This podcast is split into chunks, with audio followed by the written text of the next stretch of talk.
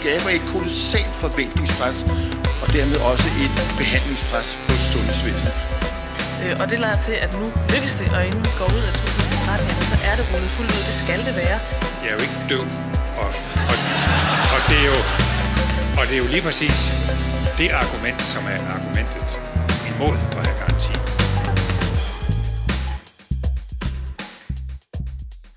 Du har puttet stetoskopet i ørerne.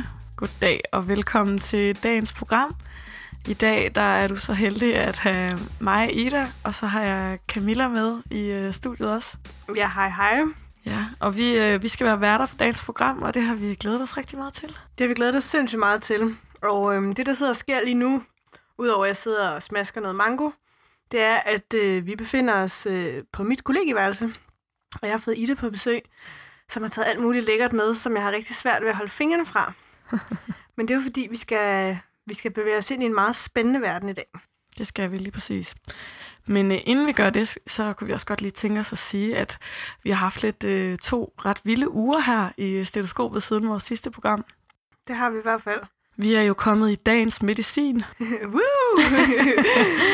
ja, det havde vi ikke lige regnet med måske. Men øhm, de, vi har indgået et samarbejde med dem, og det ændrer jo som sådan ikke noget på, hvem vi er, eller hvem de er. Vi er ikke samme, hvad skal man sige, organisation eller program, men, men man kan ligesom afspille vores programmer inden for deres hjemmeside af. Og det gør forhåbentlig, at vi kan komme ud til flere mennesker, som gerne vil lytte til vores program, men øh, udover det er det sådan set ikke så meget anderledes, så man kan stadig finde vores programmer på podcast-appen og inde på vores hjemmeside. Og så har vi også fået en øh, ordentlig skideball. Det har vi. og det er ikke bare hvem som helst. Nej, selveste tv-lægen, Peter Geisling. Ja. Øhm, hvis I har set ind på vores Facebook-side, har vi lagt en lille video op, øh, som faktisk bare er et øh, sammensat øh, uddrag af noget af det fra sidste uges øh, program. ja, der får vi altså en ordentlig, øh, en ordentlig skralde. Det må man sige. Og på en måde, så synes jeg faktisk, at han har, på mange punkter har han ret. Ja. Så vi har tænkt os i dag simpelthen, den går her, den går ud til dig, Peter Geisling. Vi har tænkt os at mene rigtig mange ting i dag. Det er svært lige med det, vi skal bevæge os ud i, fordi det er faktisk ikke noget, som man ved særlig meget om. Men øh, vi har tænkt os at gøre alt, hvad vi kan, for i hvert fald at, at sige, hvordan landet ligger, og hvad vi mener. Vi mener noget. Vi, vi mener faktisk noget. Dagens program det skal handle om psykisk sygdom, og det kan jo virke som et ret stort emne selvfølgelig, men øh, vi har tænkt os sådan at dreje det ind på den del af det, der hedder, hvordan er det mon at have en psykisk sygdom i Danmark?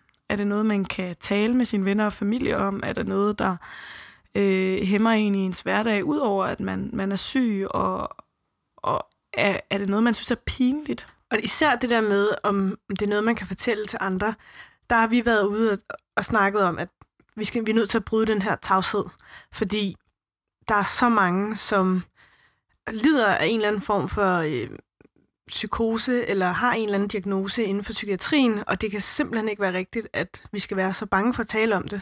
Og øh, vi har gjort nogle forskellige ting for at komme øh, nærmere ind på det. Vi har øh, blandt andet været ude og snakke med den danske befolkning, hvis man kan sige det sådan.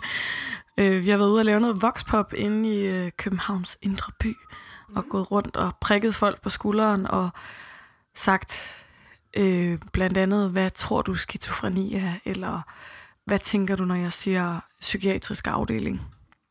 Og prøvede at få en idé om, hvad den generelle befolkning ved og tænker om psykiatri. Ja, det var, det var fandme sjovt. Også fordi, at altså, ikke fordi man skal gå selv og sige, at man ved alt muligt om psykisk sygdomme, men det er så forskelligt.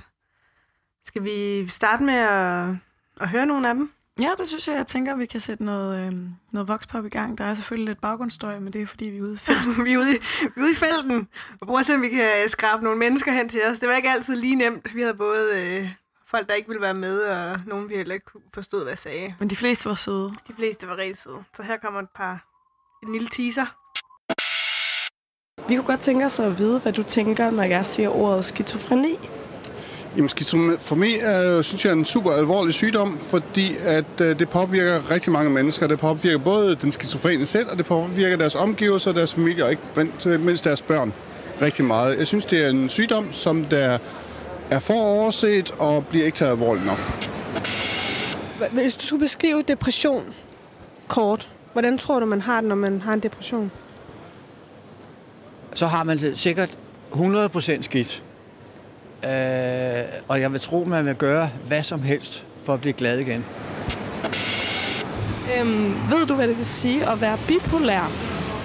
Øh, nej, det gør jeg faktisk ikke, og det er lidt sjovt, for jeg har faktisk en ven, som er blevet konstateret bipolær. Men altså, jeg har en eller anden fornemmelse af, at det har et eller andet med øh, som maniodepress- maniodepressiv noget i den, øh, i den størrelsesorden, at du har to meget ekstreme øh, sider ligesom til det, hvor et maniodepressiv, du har perioder, hvor du, det hele bare kører, og så er du og du er i et totalt højt gear, og så har du perioder, hvor du er fuldstændig nede. Øh. Øhm, jamen, jeg kunne godt tænke mig at vide, hvad du tror, at uh, skizofreni det er. Øhm, er det ikke noget med, hvor at man hører stemmer ind i ens hoved? Jeg ved ikke, hvordan det sker, men det er bare, hvor at man kommer til at høre andre stemmer, som der på en måde kontrollerer over din egen krop og din hjerne, sådan at, øh, jeg, ved, jeg ved ikke, hvordan jeg skal forklare det, men det er sådan, jeg har fået at vide, hvad det er, og jeg tror, hvad det er. Hvad tænker du, når jeg siger ordet depression? Så tænker jeg, at det er så svært for de stakkels mennesker, der har en depression. Det må være så svært at se folk i øjnene, hvis man er deprimeret. Hvorfor tror du, det er svært at se folk i øjnene? Det er, fordi man har, man har det jo ikke godt indvendigt. Vel? Og så er det jo svært at fungere. Øhm, jamen, jeg vil godt starte med at høre, øh, om du ved, hvad det vil sige at have skizofreni. Ja, så tænker jeg øh, splittet personlighed, øh, ændrende humør, altså humørsvingninger, ja, og meget, meget arbejde. Jamen, øh, hvad tænker du, når jeg siger ordet depression? Øh, folk, der ikke rigtig ved, hvad de skal gøre der dem selv -agtigt. har stress, ved ikke, hvad de skal tage sig til i hverdagen og sådan noget. Jeg vil godt starte med at spørge dig, hvad du tænker, det er at have skizofreni. Øhm, skizofreni er vel, når man... Øhm, åh, altså det... Nu har jeg faktisk psykologi på højskolen. Øhm, det med, at man øh, tvang, eller hører stemmer, er det ikke sådan noget? Hører stemmer, og øhm, øh, det er vel ikke sådan, at man har sådan... Man er jo ikke splittet som person, eller sådan... Hvad hedder det? Jeg ved faktisk ikke helt. ved du, hvad det vil sige at være skizofren? Ja, det ved jeg godt. Det er, når du har ja, flere personligheder. Multiple personal disorder, tror jeg, man kalder det. Det er, når man har flere personligheder. Og det kan komme til udtryk på mange måder. Ja, men øh, det vi hører her, det er sådan... Det, jeg er egentlig lidt glad for, at hun siger det her, Ida, fordi øh, det er jo sådan... Jeg tror, at der er rigtig mange, og jeg har sikkert helt klart selv engang, da jeg var yngre, inden jeg startede medicin, haft den samme opfattelse, af det der skizofreni, det er sådan noget med, hvor man går rundt og er to personer, ligesom Gollum fra Ringens Herre, hvor det ene øjeblik, så er man sød, og det andet øjeblik, så har man lyst til at slå andre folk ihjel. Øhm, og det, hun nævner her, den her sygdom, det kan du sikkert bedre sige end mig, for du skal jo snart til psykiatri. Men det, det, har, det har jo intet med skizofreni at gøre. Nej, det har det faktisk ikke. Øhm, men man kan godt, altså sådan, det er jo øh, en lidt kendt fordom, tror jeg, og, og hvor skulle man også vide det fra? Altså, hvis, det, er jo, det er jo en af de problemer, der er i forhold til at få folk til at snakke om deres øh, psykiske sygdom, så ville det være noget nemmere, hvis den generelle befolkning vidste lidt mere om, hvad det indebar, øh, så man ikke skulle stå med den fordom, at det var øh, Gollums to personer, man mødte, når man fortalte, man havde skizofreni. Men jeg tror, det er sådan en generel ting, det der med amerikanske film. Altså, jeg synes, jeg har da også selv set amerikanske film, hvor jeg er blevet fuldstændig, altså, jeg har taget det for gode varer, eller... Ja, men øhm, som du siger, så, øh, så har jeg jo lige haft, eller skal til at have psykiatri på det her semester. Så øhm, for lige for en god ordens skyld, så, så vil vi lige fortælle jer, der måske ikke ved det, hvad øhm, skizofreni det er. Så jeg har taget min lille bog med her. Det, der sker nu, det er, Ida, hun læser op til eksamen midt i den her podcast. det er det lige præcis. Så for at man kan sige, at man har diagnosen skizofreni, så skal man øh, opfylde mindst et af de her kriterier. Det vil sige, at man skal mindst øh, hvad hedder det, have haft det, de kalder et førsterangssymptom. Og førsterangssymptomer, det kan enten være noget, øh, sådan noget, der hedder tankepåvirkning, det kan være øh, hørehallucinationer, tredje persons hørehallucinationer. Så du hører nogle stemmer, der kommanderer, at du skal gøre det her og det her. Gå over lyskrydset, inden det bliver rødt, eller du skal Præcis. skynde dig over, eller et eller andet. Eller det kan være en styringsoplevelse, at du oplever, at du bliver bedt om at gøre nogle ting, som du egentlig ikke Har lyst til. selv. øh, Det er ikke din egen vilje i hvert fald. Ja. Så det er de her første symptomer. Øh, enten skal du have det, eller så skal du have vedvarende, bizarre vrangforestillinger, eller så skal du have mindst to af følgende, som er vedvarende hallucinationer med vrangforestillinger uden affektivt indhold, sproglige tankeforstyrrelse, kataton adfærd eller negative symptomer. Og Det bliver de her, meget langhåret. Det gør det, og de her ting skal have stået på i mere end en måned.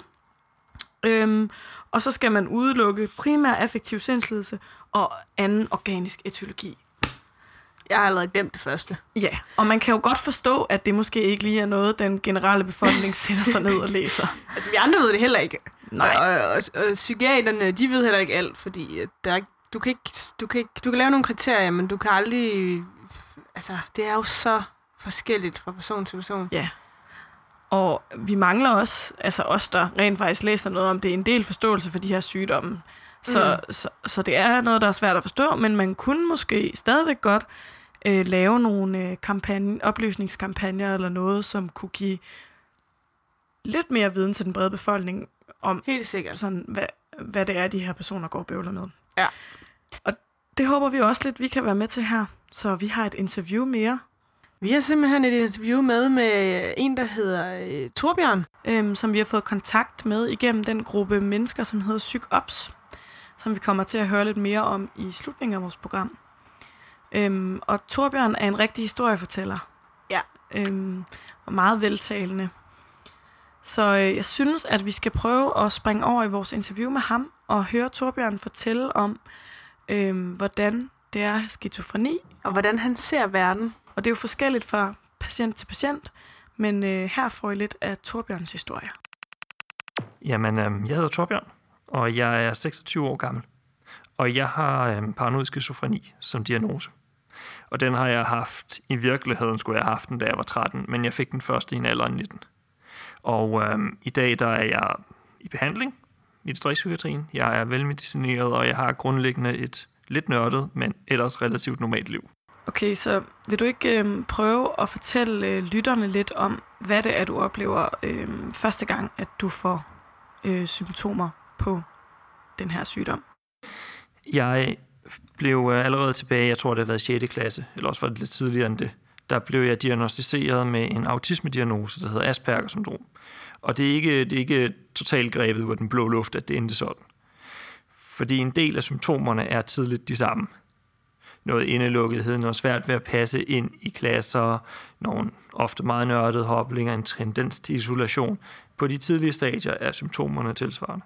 Første gang, hvor jeg begyndte at få de her positive symptomer. Og positive symptomer, det er de symptomer, der ligger oveni, hvad normal menneskelig adfærd er. Det er hallucinationerne, det er vrangforestillingerne, det er stemmerne, det er hele den række. Første gang jeg fik dem, var jeg omkring 13, og det var i efterårsferien i 8. klasse. Og øhm, det, der skete, det var, at jeg oplevede, at mine klassekammerater begyndte at kroge skæld og klør og begyndte at ligne dinosaurer.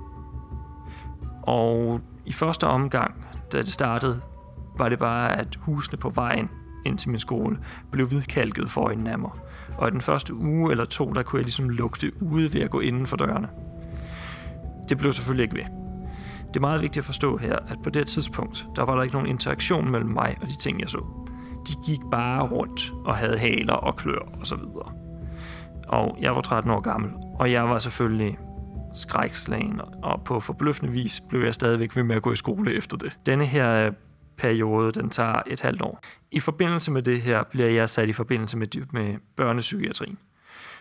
Og de fastholder øh, min autismediagnose og begynder at behandle og medicinere mig. Det skal nævnes her, at jeg blev sat på Risperdal dengang, som er et andet antipsykotisk præparat. Og det virkede sådan set i den forstand, at jeg holdt op med så ting, der ikke var der. Men øhm, der er den periode, og det er første gang, jeg oplever at se ting, der ikke er der. Og frem de næste par år efter det, der har jeg sådan set en relativ stabilitet rent psykisk. Okay, så, så du har altså fået en, en forkert diagnose, men egentlig noget medicin, der hjalp dig, så, så du har det, som du siger, godt de næste par år. Men, men hvad præcis er det så, der sådan sker op til, at du så ender ud med at få den diagnose, som du har i dag? Jeg har grundlæggende et godt år i 10. klasse, og jeg har det rimelig godt år også i 1. G. Derfra bliver tingene skidt. Jeg begynder at have de der begyndende symptomer. Falde om på gulvet, ryste, skubbe folk væk, være ude af stand til at kunne snakke. Også en gang imellem skubbe rundt på ting, bogstaveligt talt flygte, når folk forsøger at røre ved mig eller tale til mig. Og de bliver værre. Og øhm, op igennem 3.G akkumulerer det til og begynde igen at se ting, der ikke er der. Og øhm, i stedet, jeg vil give et konkret eksempel, og det er måske den vigtigste dag i mit liv. I hvert fald, som jeg ser det nu. Jeg var med på en øh, studietur til Firenze. Der er en masse, masse interessant kunst og kultur, og for mit vedkommende var der et dæmon for hver eneste dag også. Det hele akkumulerer sig frem til den sidste dag. Allerede før det her, jeg har ene værelse, og jeg har revet sider ud af mine bøger og skrevet trylleformularer for at holde de her ting, der kravler rundt under, under øh, både under sengen og over øh, kosteskabet og så videre, og prøvede at holde dem ud, og de jager mig på det her tidspunkt. Og før vi går ind på det her pizzeria, der øh, kan jeg se overfor i vinduet, at der sidder, der står den her kvinde og kigger ned på mig, men det er ikke rigtig en kvinde, fordi alt det, der burde være et ansigt, det er bare sort og et hul og væk. Og de har jo jaget mig, og jeg bliver sat foran bordet, og det er sådan et langt bord. Og øhm, jeg sidder der og bygger små palisader op af bestik og servietter og glas, fordi jeg kan se de her krybende ting, der går op og ned af bordet. Og jeg ved så, at jeg når til et punkt, hvor det er, jeg går på toilettet. Og jeg kommer tilbage igen. Men der er en af mine klassekammerater igen, en pige, jeg ikke skal sætte navn på her, som har sat sig i min stol. Og øhm, der hænger det her øhm, svær over på væggen. Og det er formentlig det sløveste, dårligste attrapvåben, du overhovedet kunne finde. Men åndernes vilje er på det tidspunkt klar. Og det er, at jeg skal slå hende ihjel. Det er det, de forlanger, jeg skal gøre. Der går måske igen meget få sekunder her, før hun rejser sig og giver min stol tilbage. Men det her, det er nok det afgørende punkt i mit liv. Det er det punkt, hvor Torbjørn, i en alder af 19, fuldstændig psykotisk, siger nej. Du behøver ikke have læst særlig meget mytologi for at vide, at når du gør, ikke gør, hvad guderne siger, så bliver du straffet. Og jeg bliver jaget gennem den her by. Og jeg famler rundt, kravler i gaderne, skulderen op imod væggen, fordi jeg ikke kan gå, hele helvede efter mig. Og jeg ved ikke engang, hvordan jeg kommer til at sove den nat. Jeg ved ikke rigtigt, hvordan det er, mine, undervi- mine læger de får slæbt mig tilbage til hotellet. Jeg ved det ikke. Der går ikke så lang tid efter det her, før det er, jeg bliver indlagt. Jeg bliver indlagt ude på den psykiatriske afdeling, der er tilknyttet Hvidovres Hospital. Og jeg er derude to og en halv måned. Og øh, nu er jeg ved at nå det punkt, hvor min historie får lidt mere humor og bliver et lidt større lyspunkt. Fordi det er herude, hvor jeg første gang begynder at lære de strategier, der sørger for, at jeg kan have et fungerende liv i dag. Okay, så nu er du altså blevet indlagt på den her åbne psykiatriske afdeling og har fået øh, diagnosen paranoid skizofreni. Så hvad gør de for at øh, hjælpe dig det her sted? Det er meget vigtigt at forstå om åbne afdelinger. Det er, at du kan komme og gå, som du vil. Og jeg var hjemme i weekenderne. Men det er det kedeligste sted på jorden. Der sker Øh, ikke en hyldende fis derude. Intet overhovedet.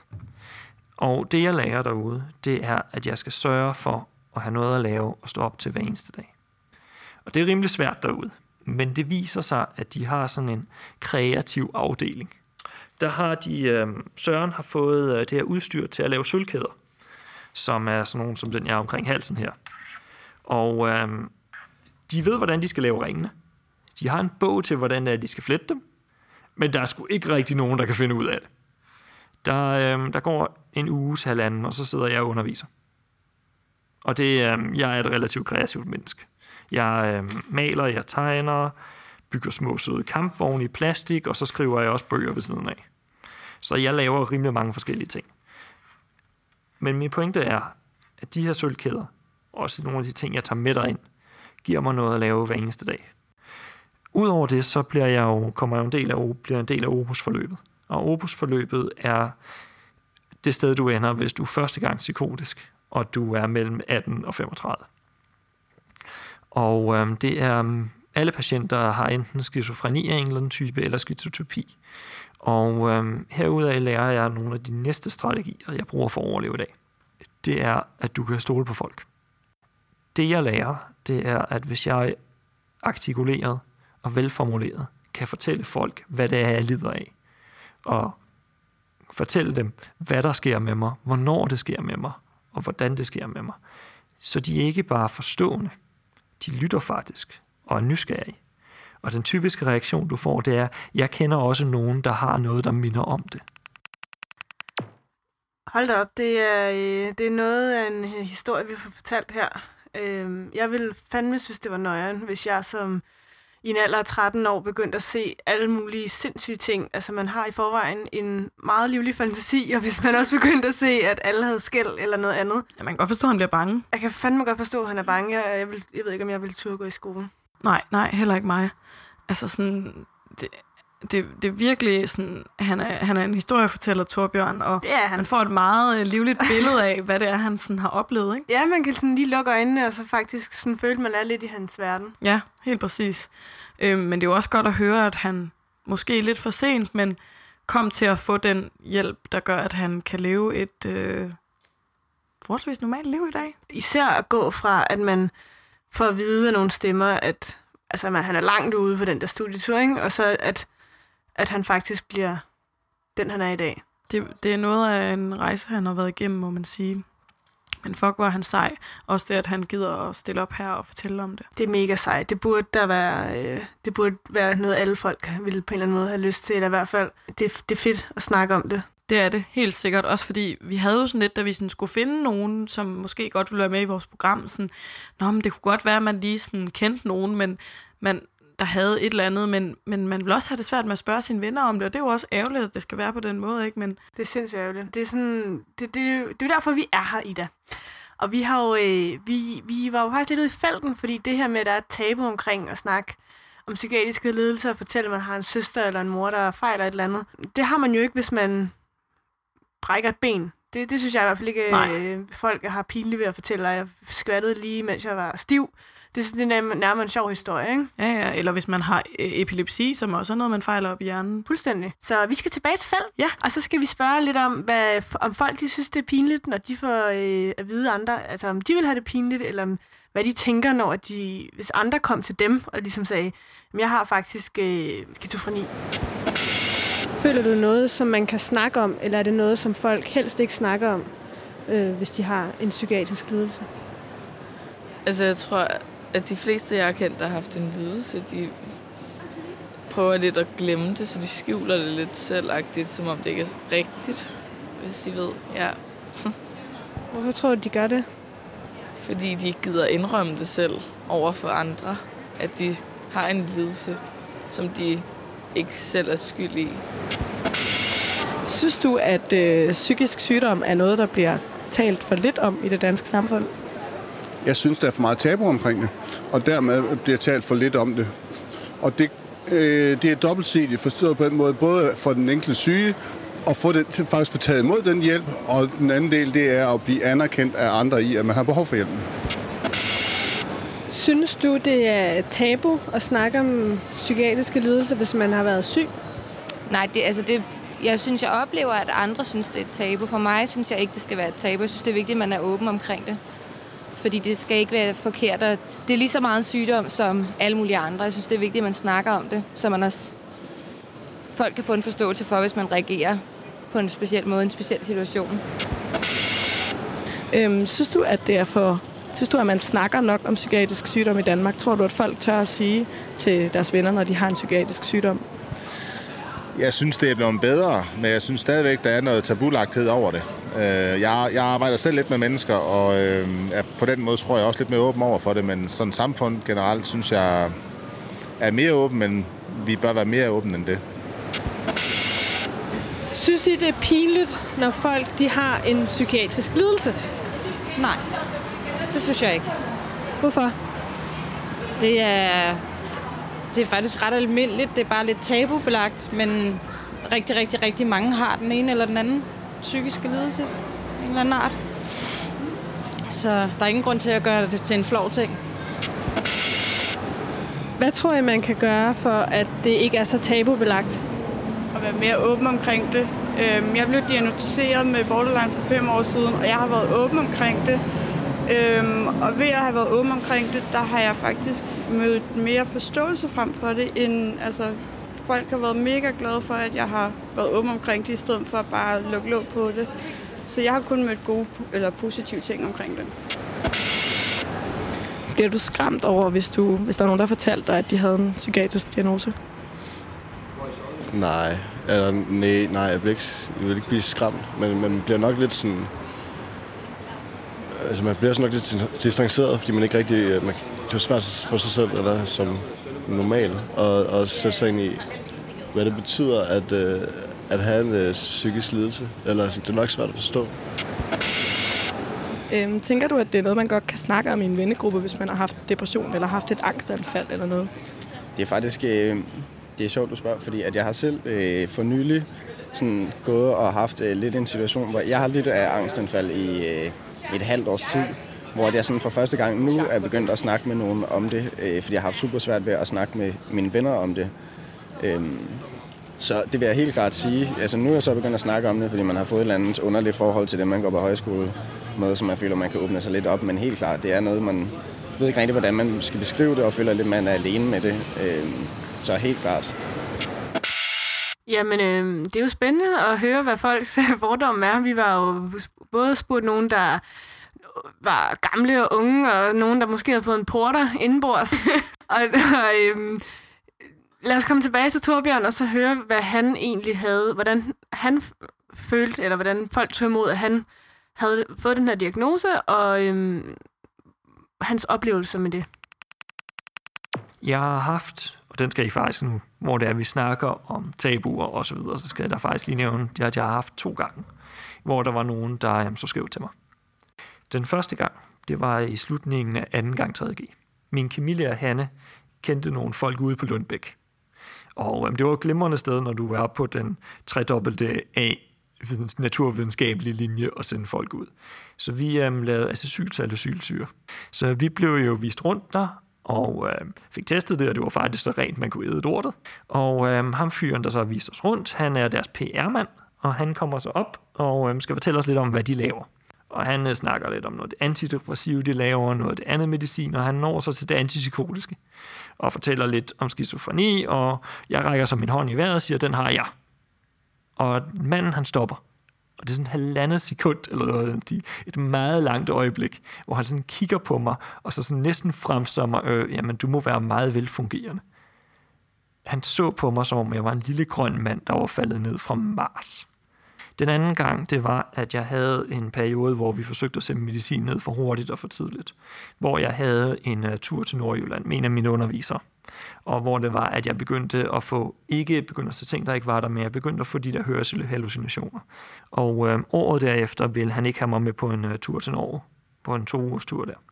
Og øh, han kunne ikke rigtig sige det klart, så han begyndte at stille nogle rimelig aparte krav til, hvad det var, der skulle opnås, før jeg kunne komme med. Og øhm, det her forløb, det kørte jeg jo med min kontaktperson, og hvis jeg nogensinde har haft lyst til at stå og banke hovedet ind i væggen, så var det det her. Øhm, der var lidt forskellige ting. Altså han ville godt have, at jeg havde nogen med, der kunne passe mig, og det skulle gerne være nogen, der havde erfaring inden for psykiatrien, men det kan du kun få folk til at hjælpe dig rent fagligt mæssigt, hvis de kommer fra min afdeling, og det er sådan lidt svært at finde en studerende, der studerer geologi, efter at være blevet psykolog. Og øhm, jeg skulle have skaffet en bil med deroppe, og der var... Pointen var, at lige så stille som vi opfyldte kravene, begyndte han at smide flere og flere på. Og det endte med, at jeg ikke kom med op. Og det endte med, at øhm, vi, jeg og min kontaktperson i Opus, hun, øh, vi kørte sammen en klagesag over det her. Og vi fik faktisk medhold i det. Og der kom det positive ud af det, at jeg kom op foran institutlederen, og han kiggede på mig og spurgte, Torbjørn, og spurgte mig, Torbjørn, hvorfor vi ikke snakkede om den her diagnose før nu? Og jeg sad og kiggede på, jamen det ved jeg ikke, der er ikke nogen, der har spurgt. Det ender med faktisk i dag, at jeg har faktisk en, ikke ofte, men nogenlunde løbende dialog om det med studielederne derinde. Og jeg skal helt at sige, hvad angår den natur med to uger dertil. I forbindelse med mit speciale, der tog jeg altså fem dage til Oslo, alene, uden en bil, uden nogen til at støtte mig op, og det var no problem min uh, studiemarker Marianne, som også var en af de første, der rigtig fik det her at vide. Hun, øh, hun har jo sukkersyg. Og hun sagde jo til mig, at altså Torbjørn, det er det jo ikke til at tage seriøst. Hvis du ikke tager din medicin, så får du det dårligt op i hovedet. Hvis jeg ikke tager min, så falder jeg død om. Og hun kom jo med. Nå, okay. Men altså sådan, ud over de her to øh, ting, som du lige har beskrevet, øh, med de her folk, der havde en lidt spøjs reaktion på din diagnose, så har du øh, ikke haft nogen øh, dårlige oplevelser med at fortælle det? Nej. Som sagt, den respons, du får, det er, folk er interesseret, de er nysgerrige, de er forstående. Og meget ofte så er det, jamen jeg kender også nogen indsæt diagnose her, der minder lidt om det.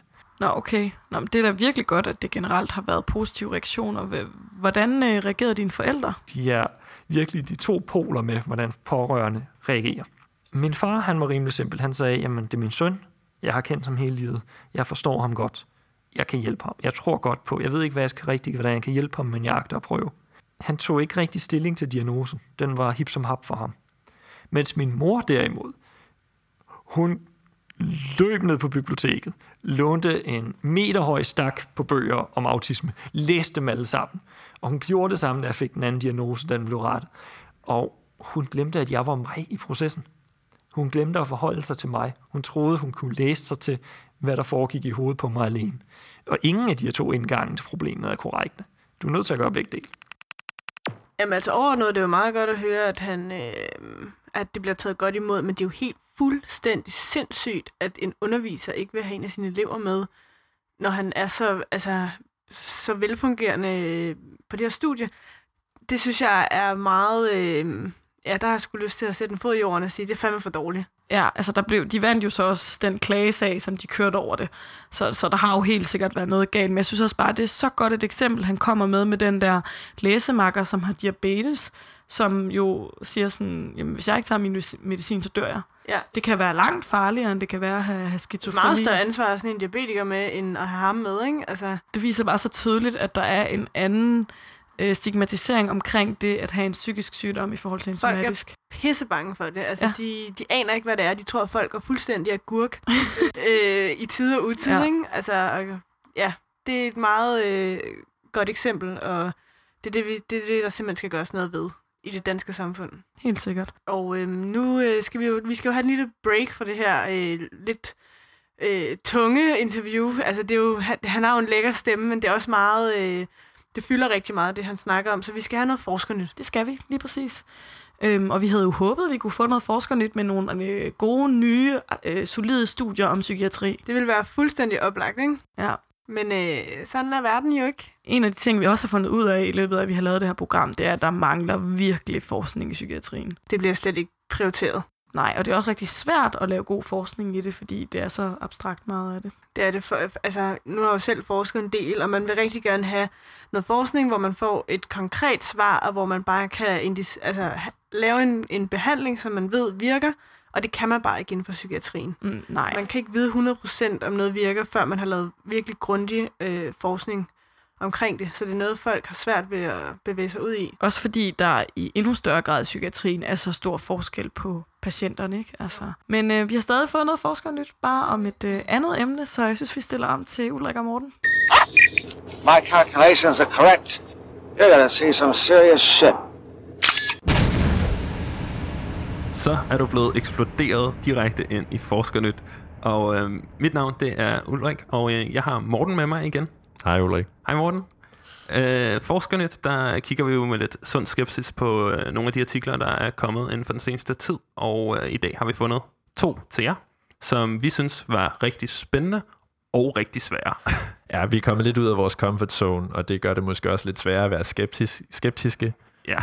Men til gengæld er vi meget entusiastiske omkring de her ja, det, er et- det er et spændende budskab, og derfor har vi øh, taget dem med. Det skal nemlig handle om mikroorganismer, og øh, det, man kan jo godt lidt øh, få en fornemmelse af, at vi er et konstant øh, kapløb med øh, de her mikroorganismer. Man hører om resistensudvikling og så videre øh, hos mange bakterier. Og øh, en af de bakterier, hvor der er store problemer med resistensudvikling, det er tuberkulose, og det er den, vi skal kigge på. Og øh, du skal kigge på noget andet. Som er HIV-infektion, hvor øh, der har vi ikke helt de samme problemer, men øh, det er stadigvæk en sygdom, vi ikke helt har kureret endnu. Ja. Øh, begge to, der er der helt nye mekanismer på banen her. Øh, I det første, øh, TB, øh, studie, altså tuberkulose. Øh, der øh, er det en artikel fra Science, vi har fundet frem, og øh, artiklen, øh, det er kommet, artiklen er produktet af et samarbejde øh, mellem fire europæiske lande og så Sydkorea. Blandt andet øh, Sverige har været med, øh, vores naboer. Og øh, det, de har øh, vist for at gøre en øh, ret lang historie kort, det er, at øh, et af de her antibiotika, som man bruger mod tuberkulose, når man har en rigtig svær resistens, altså hvor man ligesom kan sige, den klassiske behandling virker ikke, vi har prøvet mange af de her second line terapier, så har vi noget, der hedder etionamid, som er helt ude, hvor man siger, nu skyder vi med bazookaen, og håber, det virker. Kan man, man kan sige det lidt på den måde, fordi den rammer ikke kun bakterien, den rammer altså også patienten. Svære bivirkninger, især øh, opkast. Det er mm. simpelthen et brækmiddel med kæmpe B. Og derudover så øh, sker der altså også nogle leverproblemer osv. I sidste ende øh, er udfordringen jo, hvis bakterien ikke kan reagere på det heller. Altså, der er ingen af de terapier, som der øh, eksisterer, som rent faktisk slår infektionen ned. Det kan godt uh, ske også med etionermød. Det, der er et, uh, et gen, som kan blive muteret, og dermed kan uh, tuberkulosebaktusen opbygge en resistens over for uh, midlet her. Det, som forskerne uh, har opdaget uh, i det, at de har prøvet nogle forskellige molekyler af med henblik på at finde nye behandlinger til tuber- tuberkulose, det er, at uh, man faktisk uh, kan regulere sig ud af den her resistensmekanisme. Det vil sige et lille molekyle, som de har valgt at kalde SMART 420, Small Molecule Aborting Resistance. 420. Jeg har selv fundet på det navn, tror jeg. ja, det tror jeg bestemt også. Um, de synes i hvert fald, det er smart, men det er det faktisk også. Det de gør, det er, at de går ind og uh, regulerer på uh, nogle gener, således at resistensen over for etionamid forsvinder. Og det vil sige, hvis man giver det her lille molekyle sammen med isionermiden, så kan man altså få en baktericid, baktericid altså en øh, bakteriedræbende effekt, øh, hvor altså en, en celle, som tidligere ikke var modtagelig over for det her antibiotikum. Ikke nok med det, de har også vist, at hvis man giver det til fuldstændig almindelige tuberkuloseceller, så kan man opnå en stærkere effekt af etionamid. Det vil sige, at man ved at give det her lille molekyle, kan man altså opregulere effekten af etionermid, og dermed behandle endnu stærkere. For praktiske formål, og det som øh, artiklens forfattere håber på, øh, så kan man måske opnå en, øh, en lavere terapeutisk dosis ved at give øh, smart 420 sammen med etionermid, og dermed øh, sænke risikoen for nogle af de her øh, bivirkninger, som vi snakkede om til at starte med. Altså ikke helt så meget bræk, og meget mere bang for your buck. Det er da helt vildt fedt. Jeg synes, det var en ret spændende artikel, fordi at det ligesom er en helt ny mekanisme, og øh, det har, er heller ikke gået hen over hovedet på forfatterne, kan jeg godt love dig. Øh, de er selvfølgelig glade for at se det i Science, kunne jeg forestille mig. Men øh, de siger også, at mekanismen kan beskrives som malware til bakterier. Fordi at man ligesom får installeret et eller andet øh, program, som så gør, at man kan øh, angribe nogle veje, hvor man tidligere ikke havde adgang. Og det sjove, synes jeg også, er, at det her smart molekyl er jo i sig selv ikke et antibiotikum. Det er bare noget, som, hvis man giver det sammen med noget andet, så virker det. Ja. Hvis man giver det, det er alene, en genregulær, øh, mm. genreguleringsmekanisme, ikke? Mm. sådan set. Regulator. Mm. Hvis man giver det alene, så virker det overhovedet ikke. Nej, så, så man skal selvfølgelig huske også lige at skyde ind med noget øh, antibiotika. Og det, som de håber på, det er at få det ud i kliniske studier indtil videre, så er det blevet vist øh, in vitro, in vivo, i musmodeller, øh, og det næste trin er selvfølgelig humane øh, studier. Øh, og det håber de på øh, at kunne påbegynde allerede om 18 måneder. Så vi må øh, se til den tid, om der og så er det hvad? Statistisk er der 1% chance for, at det rent faktisk virker og bliver godkendt i mennesker. Ja, så øh, det er sikkert at finde på hylderne om en øh, 10-15 år, hvis øh, altså de har alle øh, tegnene peger i den rigtige retning. øh, men lad os hoppe direkte videre til dit øh, studie, Morten, for det er jeg rigtig spændt på at høre lidt om. Helt sikkert. Jeg har kigget på en artikel, hvor nogle franske forskere har kigget på HIV-infektioner, og HIV er jo en infektion, som vi har ret godt styr på i dag, på den måde, at, at vi kan give medicin, som holder infektionen fuldstændig nede, så længe man tager den. Men folk bliver ikke kureret for HIV, de bliver ved med at have viruspartikler øh, i deres krop, som gemmer sig i nogle celler, de her CD4-positive T-celler. Øhm, og det forskerne har gjort deres første store bedrift, det er at udvikle en ny model for de her hvilende celler, eller celler med hvilende infektion, som man tidligere ikke har kunne detektere på nogen måde. Øhm, og de har så taget de her celler, inficeret dem med HIV-virus, og taget nogle celler uden HIV-virus, og sekventeret deres totale RNA, simpelthen for at undersøge, hvilke gener udtrykker de her celler. Og så har de fundet en række gener, som bliver udtrykt forskelligt i de to celler, og de snæver sig ind på et helt bestemt gen, FGCR2A, som mm. koder for et overflademolekyl, der hedder CD32A. Og det er jo rigtig interessant, at det er et overflademolekyl, for det betyder, at det her det er noget, vi simpelthen kan se på cellerne, hvis vi bare undersøger dem. Så den lille T-celle stikker et flag ud og siger, hey, jeg er altså HIV-inficeret. Modsat præcis. de andre her, som ikke uh, har CD32A. Lige præcis. Og Ja. indtil nu har man simpelthen ikke kunne se forskel på inficerede og ikke inficerede celler. Øhm, så det har de fundet det her molekyle, og så går de ud og tager ikke deres in vitro cellemodel, men de tager blod fra rigtige HIV-patienter, som er i antiviral behandling, og så kigger de på deres CD4 positive T-celler. Og så finder de ud af, at de celler, som udtrykker det her CD32A, når de tager dem ud og kigger på, om de er virusinficerede, så er de det langt hyppigere end de celler, som ikke udtrykker det. Det vil sige, at man har simpelthen fået en ny biomarkør for, om en given celle er inficeret med HIV eller ej, også selvom den er i et fuldstændig hvilende, øh, inaktivt stadie. Må jeg lige spørge, så det vil sige, at du har, øh, du har altså en patient, som har en umålelig viral load. Du kan ikke måle, at de har en Lige virus, præcis. men så går du ud og selekterer nogle enkelte celler, og som er et eller andet ekstra sensitivt assay, kan du så se, der er faktisk noget, øh, der gemmer sig her. Noget i den retning. Ja. Øh, og det man jo selvfølgelig håber i sidste ende, at det her kan bruges til, det er, at man, man tør næsten ikke sige det, måske en dag kan kurere HIV. Ja. Vi er der ikke helt endnu, fordi det er ikke alle de her virusceller, eller alle de her CD4-positive T-celler, som er inficeret, som rent faktisk udtrykker molekylet, men det er tæt på. Så Ja, det kunne være og det er et vigtigt spændende. skridt på vejen. Lige præcis. Mm. Mm. Det øh, vil vi selvfølgelig også øh, følge med i. Øh, der tænker jeg også, det skal ud i nogle humane studier og så videre og så videre. Men øh, to helt nye mekanismer, som øh, virker på en helt ny spændende måde. Og som alt andet lige er rigtig spændende. Ja. Um, men øh, hvis du har lyst til at læse lidt mere om de artikler, så kan du gå ind på øh, stetoskopet.nu-forskernyt. Og øh, indtil øh, næste gang, så øh, vil vi bare sige tak. Fordi I lyttede med. Ja, og øh, så stiller vi tilbage til Ida og Camilla.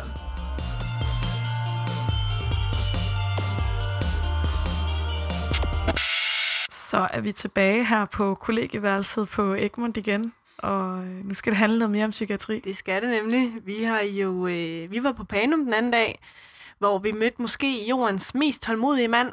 Øh, vi, vi sad måske i en, en lille times tid og ikke kunne få vores udstyr til at virke, øh, som øh, de øh, gode interviewer vi er. Så gik hele programmet bare ned. Ja, interviewer er vi gode til, men teknikere, det er en udfordring for mig Camilla. Det, det er noget... Teknisk snille, det er måske en af de ting, som øh, skal være øh, på listen over to-do her det næste stykke tid. Ham, vi interviewede, var heldigvis rigtig tålmodig. Og det var øh, Torsten Jacobsen, som er formand for Dansk Psykiatrisk Selskab. Mm. Øh, og vi havde en øh, super hyggelig samtale med ham, hvor vi snakkede om lidt løst og fast. Og jeg synes bare, at øh, vi skal springe ud i det og... Fyre den af. Jeg hedder Torsten Bjørn Jacobsen, og øhm, jeg er i øjeblikket formand for Dansk Psykiatrisk Selskab. Og mens jeg er formand, så er jeg stadigvæk overlæge på et almindeligt psykiatrisk afsnit. Okay, vil du så ikke lige forklare for de af vores lyttere, som ikke ved det, hvad øh, Dansk Psykiatrisk Selskab er for noget, og, og hvad I arbejder med? Jamen, Dansk Psykiatrisk Selskab er ikke en fagforening. Det hører til det, der hedder de videnskabelige selskaber, som typisk arbejder for at fremme et eller andet givende fagområde. Og det er så psykiatri her. Det handler specielt om at fremme forskningen og uddannelsen af psykiater. Øhm, så er vi også interesseret i at øh, fremme kvaliteten af den behandling, der er inden for psykiatri. Øh, og så også at oplyse om, om psykiatri til befolkningen. Synes du, der er det her tabu øh, i Danmark omkring det at have en øh, psykiatrisk sygdom? tabu er jo sådan, det er jo sådan et begreb, der har rod i religion. Det er noget, man slet ikke snakker om. Og, og der er vi jo kommet et stykke videre. Øh, vi snakker om psykiatriske sygdomme, men øh, de er jo ikke på lige fod med somatiske sygdomme. Det kan man vist ikke påstå. Så øh, man plejer vist at sige, at det er et imageproblem, eller at, man, at øh, patienterne er stigmatiseret. Men lige så snart man bruger de ord, så har man ligesom tabt debatten, fordi så erkender man, at der er et problem. Og jeg kan egentlig meget godt lide at tale om det, som om der ikke er et problem, at det er naturligt, at psykiske lidelser er fuldstændig ligestillet med somatiske. Øhm, som jeg fortalte tidligere, så har mig og Camilla jo været ude og lave noget voxpop, øhm, hvor vi har spurgt folk øh, på gaden, hvad de vidste om forskellige psykiatriske sygdomme. Og, og de vidste generelt ikke særlig meget. Øhm, er, det, er det et problem?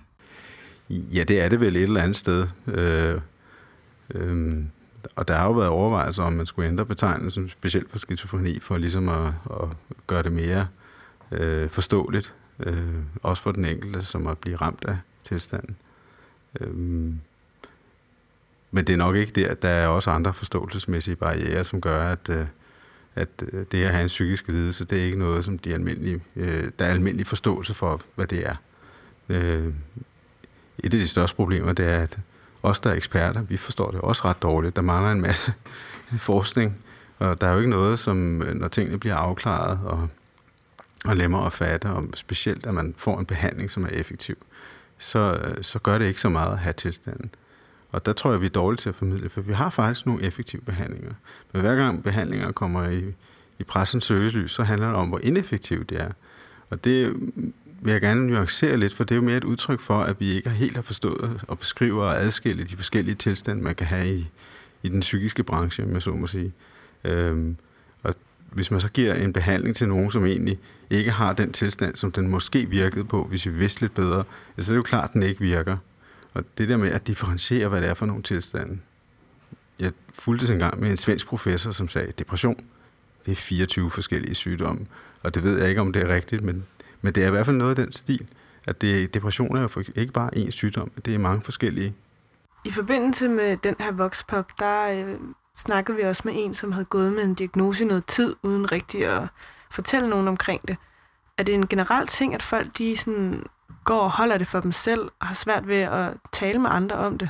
Jamen det er derfor, det er så vigtigt at oplyse om, hvad psykisk lidelse er for noget, fordi det er faktisk aldeles almindeligt at psykiske lidelser. Øh, de første symptomer viser sig meget lang tid før, at folk søger læge for første gang. Øh, og det der, som på engelsk hedder delay, det er jo både patientens og lægens og alle mulige øh, forsinkelse af hvornår man erfarer, at man har en sygdom. I visse angstlidelser, øh, jeg har hørt, der er den gennemsnitlige tid fra det første symptom, til man rent faktisk kommer i behandling for sygdommen, er 10 år. Og der kan jo nå at ske rigtig meget. For en del år tilbage, jeg tror det var 12, der havde vi en stor øh, førtidspensionsreform, fordi man fandt ud af, jeg tror det var omkring mere end halvdelen af alle førtidspensioner givet til folk i 40-årsalderen, var, var betinget af psykiske lidelser. Og det er jo sådan meget interessant, at det netop sker i det er i slutningen af 30'erne og 40'erne, når de faktisk er debuteret væsentligt før. Og det er simpelthen fordi, at folk har gået så længe med dem, uden at blive behandlet, så det er blevet kronisk, og så er der behov for en pension. Så man sige, det som man så gjorde i 12, det var, at man afskaffede stort set førtidspensioner. Det er måske ikke den mest hensigtsmæssige måde at imødegå den slags ting på. Øh, men, men det er et af de psykiske lidelser allerstørste udfordringer. Det er den forsinkelse, der er i erkendelsen og, og behandlingen. Du nævnte lidt om forskning før. Synes du, at der ligesom bliver lavet nok forskning i psykiatri, og er den forskning, som så nogle gange bliver lavet, øh, også den rigtige? Øhm, forskning i psykiatri, der, der er jo sådan både et nationalt og et internationalt perspektiv. Og, og hvis vi skal sammenligne Danmark med andre lande, så tror jeg, at de fleste er enige om, at vi har gode forskningsmuligheder. Der er nogle fonde, som støtter psykiatrisk forskning, men det nok, handler om, nok meget om de områder, hvor vi er stærke, sådan noget som registerforskning. Øhm, det, det, det, som man mangler forskning i generelt, både i Danmark og i andre lande, det er jo sådan noget om, om hvordan man forebygger, at psykisk lidelse udvikler sig, og, og øh, noget med behandlingen over lidt længere sigt. Øhm, for eksempel, der, der er jo medicinske præparater, når de bliver godkendt, så det er jo sådan kortsigtede studier med, med nogle korte perioder. Øh, men vi kunne godt tænke os at vide lidt mere om, hvor længe vi skal behandle, og hvordan, og hvornår man kan ophøre med behandlingen. Det er der ikke så meget forskning i. Vi snakkede øh, før lidt om det der med forskellen i åbenhed mellem at snakke om psykiske og somatiske sygdomme. Tror du, at vi kan nå til et punkt i Danmark, hvor at vi vil snakke lige så åben om en cykelslidelse, som for eksempel folk snakker om et øh, brækket ben? Ja, altså det, nu, nu tror jeg, der jo er, er en væsentlig forskel på, på nogle tilstande. Altså det, man kan jo nemmere forstå en, et brækket ben. Øh, så hvis vi ikke forsker, så kommer vi ikke til den situation, hvor vi kan forstå de psykiske lidelser til bunds. Og så, så, kommer, så kommer ligestillingen med det brækkede ben. Ikke? Så det er meget vigtigt, at der er en forskningsindsats. Øh, jeg tror, det er simpelthen fundamentet for, at vi kan få den her ligestilling. Hvis nu vi skal op og sammenligne med nogle øh, andre store sygdomme, f.eks. hjertekarsygdomme, er der så nogle tal på, hvor mange der bliver ramt inden for psykiatrien i forhold til for eksempel hjertekarproblemer? Nu er det svært at sige, men øh, hvordan man sammenligner, men inden du og jeg, øh, vi når i graven, eller nu sidder vi tre her rundt om det her bord, og så vil en af os have været indlagt, eller i hvert fald i en eller anden form for ambulant behandling på hospitalsniveau inden for psykiatrien. Så det er jo noget, der berører rigtig, rigtig mange af os. Og endnu flere af os vil blive pårørende. Så det er jo, det er jo meget store sygdomme. Og hvis man sådan skal sige overall til stadighed, så er det omkring en femtedel af os, der har en eller anden diagnostiserbar psykisk lidelse. Så, så det er noget, der fylder rigtig, rigtig meget.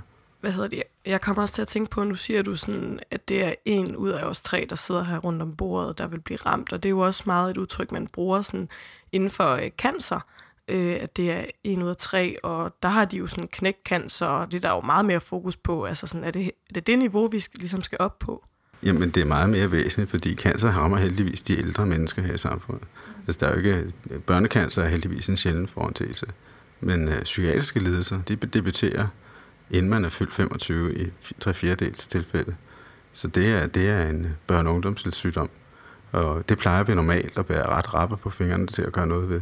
Jeg tror slet ikke, vi har forstået det omfang, det har. Har du et godt råd til øh, vores lyttere, dem der sidder og lytter med nu, som måske går selv og bøvler med noget, en psykisk diagnose, eller kender nogen, som øh, gør? Det er ikke verdens ende at få en psykisk lidelse. Man kan godt komme sig over den. Så derfor så er det vigtigt at få gjort noget ved den tidligt, hvis man har fornemmelsen, der er et problem. Og det er nok mest henvendt til dem, der er pårørende, for det kan nogle gange være svært for den enkelte selv at finde ud af det.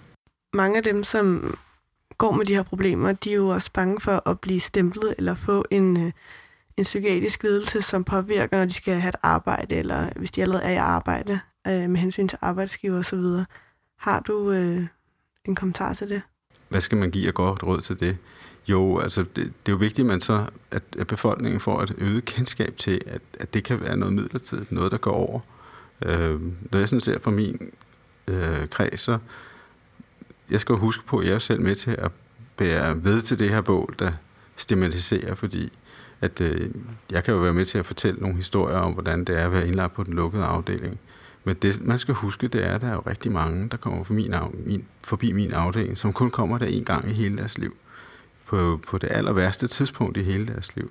Øh, og så får de måske noget hjælp eller noget, der går over af sig selv, og, og så er det ikke nødvendigt. Øh, og det er jo det, man skal huske, når det er så store tal, så er det altså, langt de fleste har en rigtig, rigtig god prognose. Så derfor så skal, skal man ikke gå og putte med det, og ikke tro, det er verdens ende. Og netop huske, at folk kan blive fuldstændig raske og rørige og fornuftige og passe deres arbejde. Det er der rigtig mange, der har været inde forbi den lukkede afdeling, der rent faktisk kommer til. Okay, jamen øh, nu er det her interview ved at nå sin ende, men øh, Torsten, har du sådan lige en sidste kommentar, noget vores lyttere her lige skal have med til det program, som handler om at bryde tavsheden omkring øh, psykisk sygdom? Politikerne, de tror, de har givet os øh, et løft i forbindelse med psy- Psykiatrihandlingsplan 2014. Det var den tidligere øh, regerings psykiatrihandlingsplan, hvor der fulgte 2,2 milliarder, øh, som skulle gives over fire år men de penge, de er altså ikke rigtig kommet. Og der er meget, der tyder på, at de er forsvundet i besparelser undervejs. Øh, så vi savner rigtig meget et økonomisk løft i psykiatrien, hvis vi skal indfri alle de forventninger, som befolkningen med rette har til os. Det halter.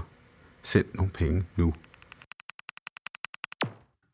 Ja, så øh, fed kommentar lige at få med her på falderæbet. Send nogle flere penge det er ikke det rigtige sted at prioritere, fordi det fylder øh, så meget, og det, øh, det er noget, et sted, hvor man kan spare rigtig mange penge, hvis vi får nogle bedre behandlinger, og hvis man prioriterer noget forskning. Ja, altså nu kunne vi jo desværre ikke have hele Torstens interview med, men øh, der var en del af det, hvor han fortalte om, at der var lavet en liste for nylig med over de tungeste socioøkonomiske sygdomme. Hvad er det, der koster vores samfund penge? Og øh, over top 5 var det i hvert fald tre øh, psykiske sygdomme, der der virkelig dominerede den liste. Så det er altså et sted, hvor det ikke kan betale sig at spare penge. Nej, det er et sted, man kan spare penge i fremtiden, hvis man får nogle bedre behandlinger. Og øh, i forbindelse med, at det her program jo handler lidt om at bryde tabuet, så snakkede Thorsten også meget om det her med oplysning. Øhm, og der har vi været ude og snakke med en gruppe, der hedder PsykOps. Yes, og til dem, der ikke ved, hvad PsykOps er, så er det den her frivillige organisation, hvor øh, studerende de tager ud på gymnasier og øh, oplyser folk omkring, hvad, hvad vil det sige at være psykisk syg, og hvad, hvad handler de forskellige diagnoser om? Fordi det er jo vigtigt, at folk kender til de her psykiske sygdomme, hvis man skal kunne forholde sig til dem. Ja, lige præcis, og sørge for at skabe noget debat. Men øhm, jeg synes, vi skal gå direkte til vores interview med Balkis, som øh, studerer folkesundhedsvidenskab og fortæller lidt om, hvad de laver, øh, når de tager ud på gymnasierne. Jamen, øh, hej med jer. Jeg hedder Balkis. Jeg er 25 år gammel. Øh, jeg læser folkesundhedsvidenskab på Københavns Universitet på Kommunhospitalet. I min fritid øh, har jeg gang i to aktiviteter. Den ene er bestyrelsen i Sex og Samfund, og den anden er PsykOps. Så hvad er det, at I arbejder med i gruppen PsykOps? Mm, altså, vi, øh, efterhånden øh, er vi i tre forskellige øh, store byer i Danmark. Øh, København, Odense og for nyligt, øh, for ikke så mange uger siden, startede vi en afdeling i Aalborg. Øh, I København, der består vi primært af øh, studerende fra medicin, folkesundhedsvidenskab og psykologi. Det vi helt konkret gør, er, at vi øh, kontakter øh, gymnasier i øh, nærheden af den by, vi befinder os i, og så øh, får vi en aftale om at komme ud og øh, holde et arrangement for de studerende, øh, og tale med dem om psykiske lidelser. Hvordan foregår de her arrangementer så, når jeg er ude på gymnasierne? konceptet er, at, at det skal være ung til ung kontakt. Så gør vi det, at vi øh, tager, vi forsøger at komme ud med så forskellige øh, baggrunde som muligt. De her arrangementer er på forhånd. Øh, der er en gruppe i PsykOps, som sørger for at skræddersy de her arrangementer, øh, så der ligesom er lidt af hvert. Øh, så der er, der er nogle lege, som de her studerende får lov til at deltage i, nogle holdningslege. Øh, og så er der nogle øh, underholdende videoer, som de får lov til at se nogle udfordrende videoer. Og så øh, er der sådan en, en del faktaer og spørgsmål, som de bliver stillet. Programmet det er jo ved at nå sin vejs ende nu, Ida. Det er den nemlig. Og øh, det skal siges, at øh, nu har vi haft øh, øh, meget fokus på skizofreni, fordi det er Torbjørn, vi lige har interviewet. Men øh, der er jo mange forskellige psykiske lidelser, og der er lige så mange forskellige mennesker, så der kan være stor forskel på, hvordan man håndterer at have en psykisk sygdom, og om man overhovedet har lyst til at tale om det. Men vi synes i hvert fald, at der skal være mulighed for det. Helt sikkert. I skal ikke, øh, vi håber virkelig, at øh, når I har lyttet det her program igennem, at I har lyst til at tage den her debat, at I er blevet mere oplyst, og i får lyst til at snakke med folk om det, og måske også lyst til at vide mere om de her forskellige psykiske sygdomme, fordi der er jo en helt anden historie, hvis man er manio-depressiv eller har haft en depression. Så det er bare om at få snakket om det. Ja, og både til dem, der går med det, men også til de pårørende, for at vi kan få hjulpet øh, de her mennesker. For som der er sagt øh, flere gange i det her program, så er der altså god behandling i dag, og den skal man tage imod. Og øh, nu skal vi jo til at, at have det sidste med her. Øh, vi skal nemlig slutte af med, med en rigtig fin metafor, som uh, Torbjørn han kommer med, som både er en mega smuk metafor, men også et godt råd til uh, dem, der sidder derude og måske har været igennem en, eller er på vej igennem en, en dårlig periode i deres liv, eller er bange for, at uh, de aldrig kommer igennem de her uh, nedture. Så uh, ja, jeg synes, vi skal slutte af med ham. Ja, tak for den her gang. Vi håber, at I lytter med igen her om 14 dage, når vi har et nyt program. Når du har det dårligt, så er det ligesom at løbe igennem en dunkel skov om natten. Gammel og overgroet og krat og net, og dine arme og ben revet op af torden, og du løber og løber og løber for de ting, der forfølger dig. Og du løber så meget, at du ikke kan se, at skoven bliver en lille bitte smule lyser. Og du først rigtig opdager, at du er ude af den, når solen skinner, og du står ude i du står ude på marken, omgivet af gylden korn, klar til at blive høstet, og du kigger op på himlen, og du finder ud af, at du er kommet ud af skoven. Du har nok efterladt en lille del af dig inde i den skov, og du kommer aldrig nogensinde helt af den. For mit vedkommende, der er det en stor sort port bagerst i hovedet på mig. Men du står lige pludselig i lyset. Det er først, at du fatter, at du faktisk kom nogen vegne. At det er slut. Det kan være, at du kommer igen. Det kan være, at du skal igennem skoven en tur til. Men anden gang, så ved du, der er en græsmark på den anden side. Anden gang, så ved du, der er lyskorn og, korn og solskin. Ja. Og jeg satser på, at jeg ikke skal ind i skoven igen. Men hvis jeg gør, så ved jeg også, hvordan jeg undgår torden. Jeg kender vejen igennem. Og jeg ved, at de ting, der jager mig, ikke er virkelige.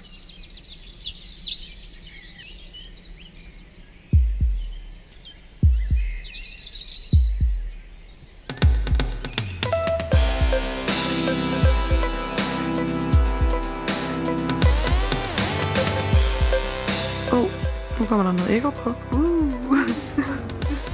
er det væk igen? Ja. ja. Nej, Nej. nu er vi bare forsinket. Okay. Ja. Det var det, der skulle være blevet sagt, som Mille sagde. øhm, Send nogle penge nu.